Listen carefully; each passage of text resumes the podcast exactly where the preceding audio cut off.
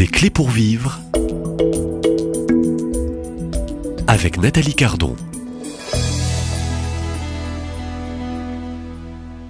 Lemaître, bonjour. Bonjour Nathalie. Euh, dernier entretien de Tout cette euh, série sur l'intercession euh, prophétique. Je rappelle que vous êtes issu de ce milieu charismatique catholique hein, et que vous êtes engagé depuis euh, euh, 2006 dans l'intercession prophétique, que vous êtes diplômé, ça c'est aussi un point important qui montre aussi le sérieux en études bibliques et en langue biblique de l'Institut catholique de Paris. Alors au programme pour clôturer cette série, chaque baptisé chrétien, euh, s'il est en mouvement euh, et s'il euh, sort de cette forme de passivité parfois hein, et qui rentre dans ce mouvement dynamique de vie, et il de- peut devenir lui-même un intercesseur et un intercesseur prophétique. Vous avez aussi parlé de ces actes prophétiques en donnant quelques exemples.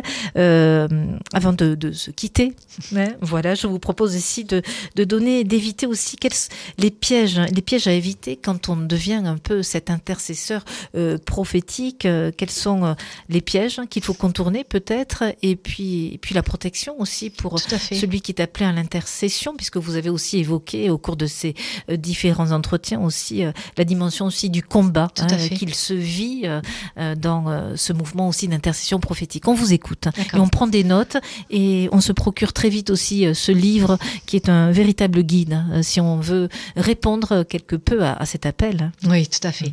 Euh, alors, euh, au niveau des pièges peut-être, parce que euh, donc quand on commence dans l'intercession prophétique, on peut, vous savez, du coup vouloir prier euh, pour toutes les intentions qui nous sont confiées Euh, et, et en fait être submergé par les demandes et ne pas savoir comment faire ni que faire.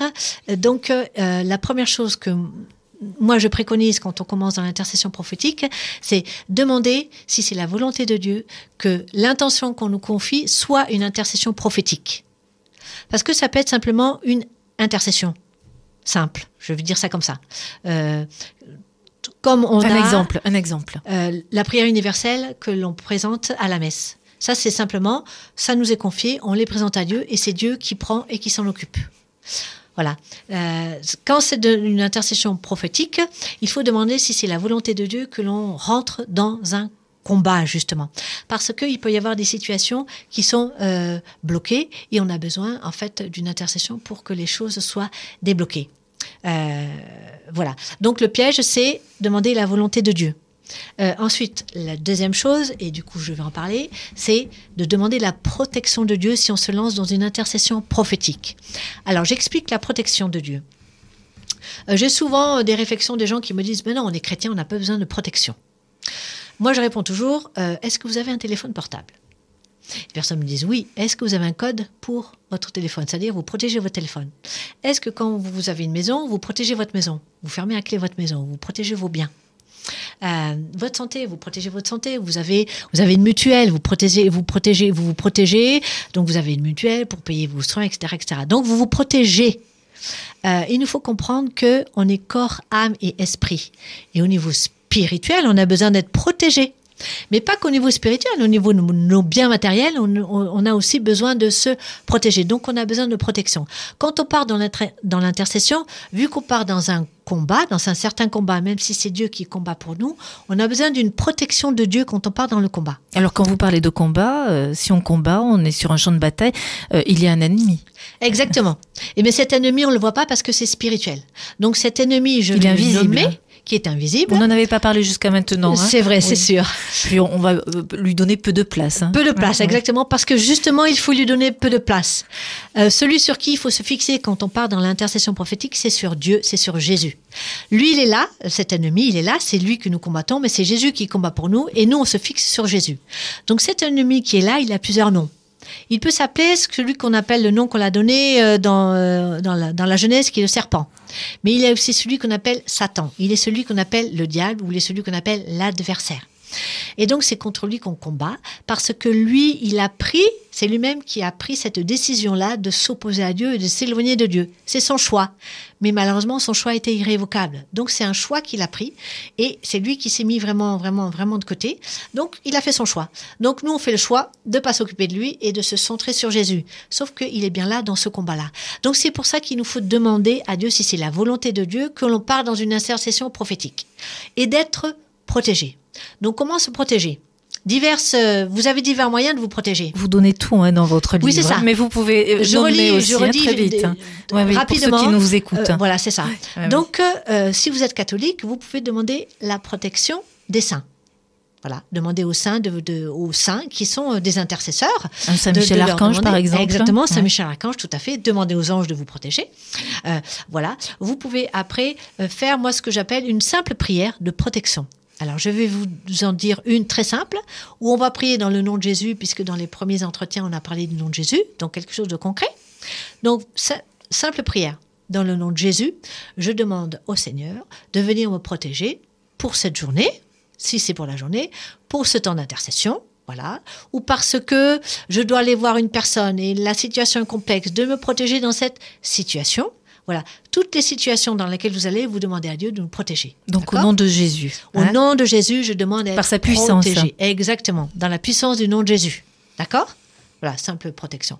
Et puis après, vous pouvez euh, vous, vous revêtir de l'armure de Dieu. Alors, retenez cette référence. Éphésiens 6, 14 à 17. D'accord Éphésiens 6, 14 à 17. Où Paul, en fait, il nomme ce qu'on appelle l'armure de Dieu.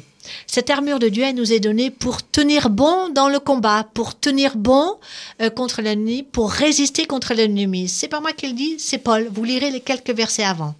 Donc vous pouvez lire du coup de Éphésiens 6, 11 à 20.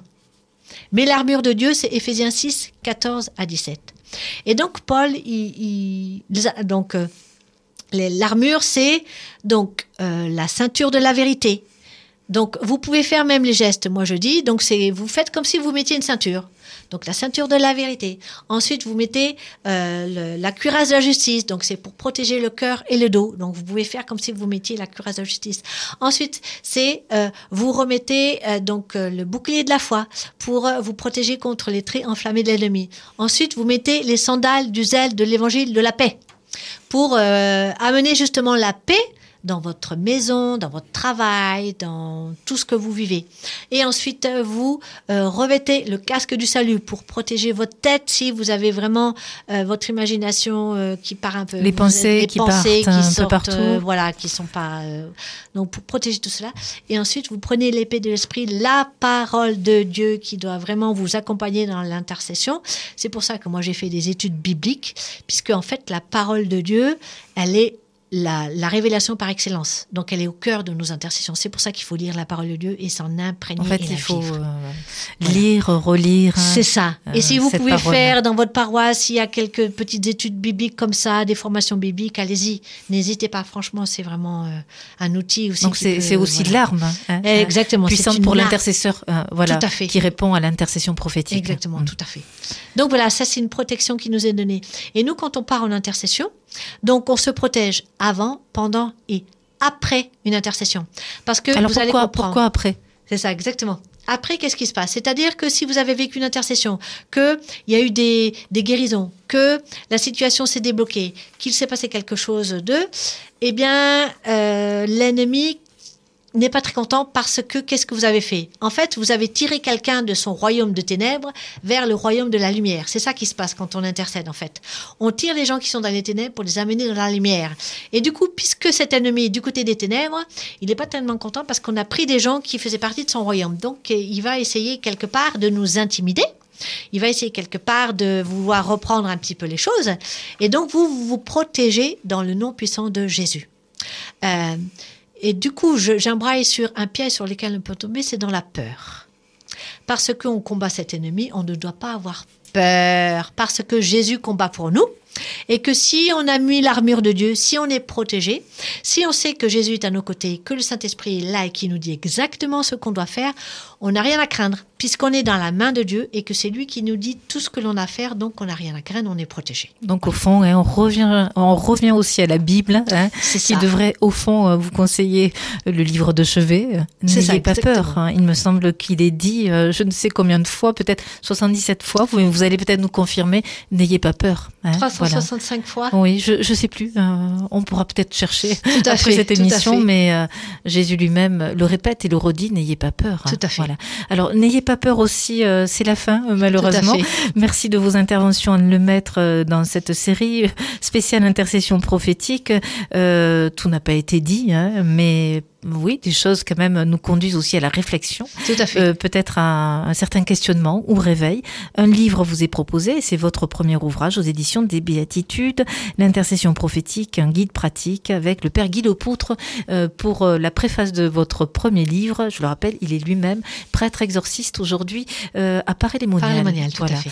Euh, Anne Lemaître, merci. On vous retrouvera Merci à vous. aussi dans une autre série. Je vais donner un petit peu la couleur puisque c'est votre deuxième livre, euh, Ménage spirituel de notre maison, discerné, trié, rejeté ou jeté aux éditions des Béatitudes. Tout Donc, euh, on, on apprendra dans une euh, série euh, qui sera très bientôt aussi sur diffusée comment apprendre à faire ce grand ménage de la maison. Tout Voilà. à fait. Merci à vous. Merci. Nathalie, au revoir.